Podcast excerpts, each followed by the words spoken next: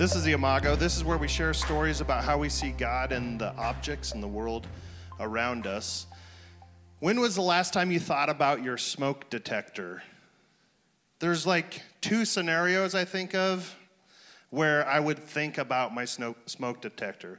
One being if there's a fire, I would like to think that it went off and it alerted me. The other is when the battery's running low have you guys experienced that before? So they have this feature in the smoke detector when the battery's running low that it makes a chirp like every 30 seconds until you decide that you can't take it anymore and you change the battery. And uh, yeah, so it makes this very loud and aggressive chirp to alert you that the battery's running low and it needs to be changed. But the manufacturers of smoke detectors know that human beings are lazy and they make it so that it will chirp for literally years before the battery fully dies to alert you way ahead that the battery's going to die. I was listening to this radio talk show, a call in talk show I'm an old man, I guess. Um, so a woman called in and she started asking a question to the talk show host. And the talk show host said, What's, what's that beeping in the background? And she, Oh, that's my smoke detector.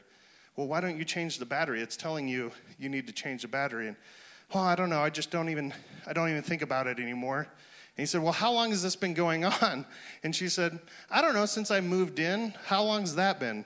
Two years. And he said, Well, where is this smoke detector? It's in my bedroom. And I'm thinking, What in the world, lady? How can you sleep with this thing going off incessantly?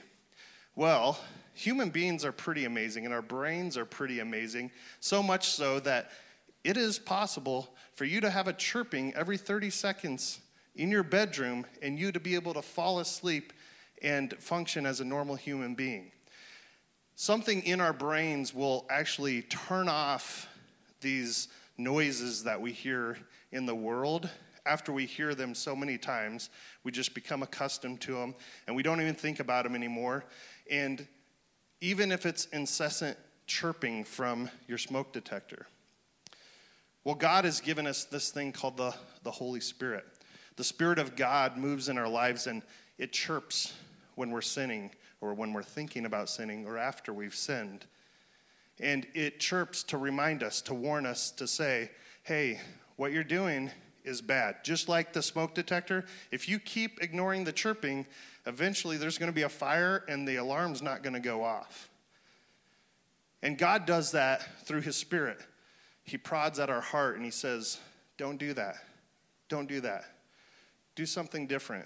Change your behavior. But if you ignore that long enough, you can put that noise away.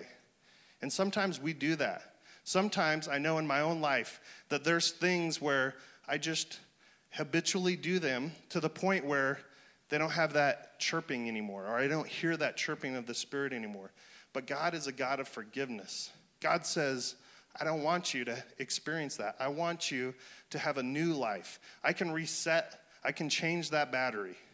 I can make it so that when you hear that warning, you respond to that warning. And so God calls out to us through His Spirit, and He's telling us, don't ignore the chirping. Someday the alarm's going to need to go off. Don't ignore that chirping. And that's how I saw God in a smoke detector this week.